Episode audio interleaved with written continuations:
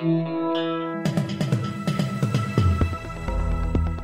listening to the Betoota Advocates Weekly News Wrap on Desert Rock FM 96.5. Welcome back to the Betoota Advocate Weekly Bulletin. Clancy Overell here, editor of the Betoota Advocates. Just me and Wendell, the young fellow this week. Errol Parker is still down in Canberra trying to get inside the press gallery.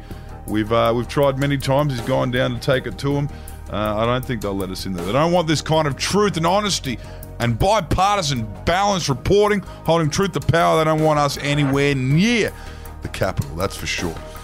How are you going, Wendell? Yeah, very well, thanks, Clancy. It's disgusting what they're doing down there, all the applications and paperwork they've tried to make him fill out down there. But hopefully he keeps at it and hopefully they let us fucking in. Well, if Spears was still there, we might have a chance, but I don't know which kind of media elite are running the uh, running the press gallery nowadays. He looks like he's having fun though, so it could be worse, I guess. Worse places to be. And we'll rip straight in with some international news this week. And the headline reads, Well, thank goodness that's all over, says White America. Of course, that comes after a murderer who got caught committing murder on video was found guilty of murder. What a relief for the white people of America's college dorms and speedways with the jailing of a cop who murdered an unarmed black man in front of a group of bystanders. This week, white America enters a new dawn where they never have to worry about the fact that their experience with law enforcement is wildly different to the families who live in suburbs where it's a bit harder to vote. Yes, and it's also come as a bit of a relief to a lot of white Australians here in our very own country who are glad to see the back of the whole saga. Now, Ben Exton left a very angry comment on that story. He said, Fentanyl induces respiratory depression. It kills people all the time. Are people just going to ignore that he had three times the lethal dose in his system? Well, Ben Exton, it looks like you've been rather uh, had there by the fake news. Words to the wise don't trust any newspapers that have a crosshair in their logos. That might be leading you down the path of far right, borderline Nazi conspiracies. Ben, woo up a little bit there, mate. What else is in the news, Wendell? Well, we've got a bit of a positive story now from down in Sydney, and Hot Mess Gladys awkwardly over giggles as Chris Hemsworth makes a joke about Mondays. Quite a nice photo that was accompanying that one. Yes, Hot Mess Gladys is back with all the blatant corruption stuff in the rear view. Everyone's favourite hopeless romantic state premier has returned to the spotlight with multiple outbursts of giggles while talking to Hollywood hottie Chris Hemsworth this week. Yeah, that was a few days ago when the pair were holding a press conference about that new Mad Max film, which is apparently set to be filmed in Australia. They engaged in a little bit of chit chat afterwards, where Gladys ended up on the verge of snorting after Hemsworth made a joke about Mondayitis or something along those lines. Apparently, she also introduced herself as Chris at the start of the little meeting. Oh, I love that for her. Poor old Gladys. Hot Mess Gladys is back, though. The girls are happy. Great to see. Now, in some entertainment news, and the writers of the children's show Bluey have satisfied Twitter diversity demands by introducing a pitty rescued from a dogfighting ring. Yes, the writers behind ABC's hit kids cartoon Bluey have this week neutralised an echo chamber culture wars debate that had the potential to end up in university curriculums if it was not addressed immediately. And if you aren't familiar with the show or you don't waste your time on Twitter, Bluey's an extremely popular kids show that's become a bit of a global phenomenon. And they'd come under fire recently with people asking why these fictional canines aren't adhering to the uh, same performatively diverse checkpoints as non cartoons on the public broadcaster. Yes, thankfully, this whole debate has been solved with the introduction of Chainsaw.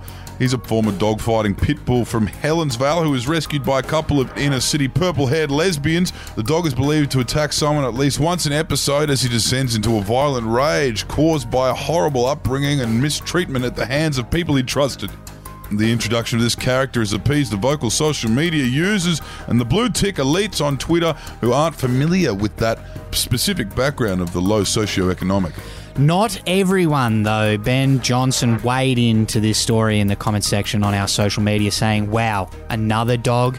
How tone deaf can you be? The writer's unwillingness to introduce an animal of another species is sickening and speaks volumes about the systematic oppression of this narcissistic series.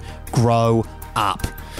A little bit further north of the Ultimo Kremlin now, and no jab for me, says Byron woman who lets untrained colonics guru blast her rectum with litres of water every week. Now, you've had one of these things before, as you mentioned last week, Clancy.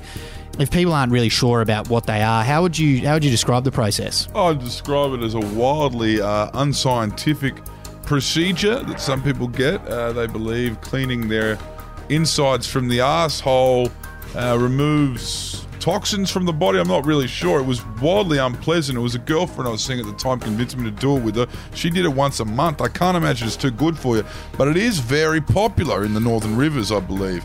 Uh, in fact, it's considered to be even more medically sound than vaccinations, which they all seem quite opposed to up there. Yeah, Emerald Benet, the influencer that we spoke to who lives just off Wategos Beach, said exactly that. While she doesn't agree with doctors trying to jab her arm and she's going to stand firm and will not have the COVID vaccine jab, she's somehow uh, backed the theory of colonic irrigation therapy, which she gets in the garage of an untrained hippie who also treats her scoliosis through traditional Chinese acupuncture needles to the spine that he also has no idea how to use. Bit weird there, isn't it? She's not getting the COVID vaccine, and there's nothing our authoritarian government can do about that, though she did insist. I guess that is her legal right. Now, our final story is from a similar sector of society, and a ex Steiner School kid has revealed she struggles to count past 10 without her trusty bongo drum. Yes, a recent graduate from the Betoota Heights Steiner School has revealed to us that she made it through her educational years without being able to do big things like multiplication and count past 10, of course, without her novelty instruments. Yeah, she said to us, My teachers tried to teach us our times tables with slam poetry, tambourines, and bongo drums, but unfortunately, it just didn't work. I've learned how to not use my fingers for counting anymore, though, but I do keep a mini bongo drum in my purse just in case for any tricky circumstances. Split the bill. Yeah, you know, doing the math before, you know, departing on a bit of a big trip. She, you know, that's how she has to bring out the bongo drum when she's trying to figure out how long it's going to take her to get to Longreach. Uh, if she leaves at six in the morning, it's you know, it, it's a tricky life, but that's that's the way of edutainment, I guess. It's uh, it's a it's a different way of doing things. She has created a sensational recent uh, artwork series, though, so credit to her for that. Anyway, that's all we've got time for today. Hopefully, Errol Parker is back with us in the booth next week, but until then, goodbye. Hooroo!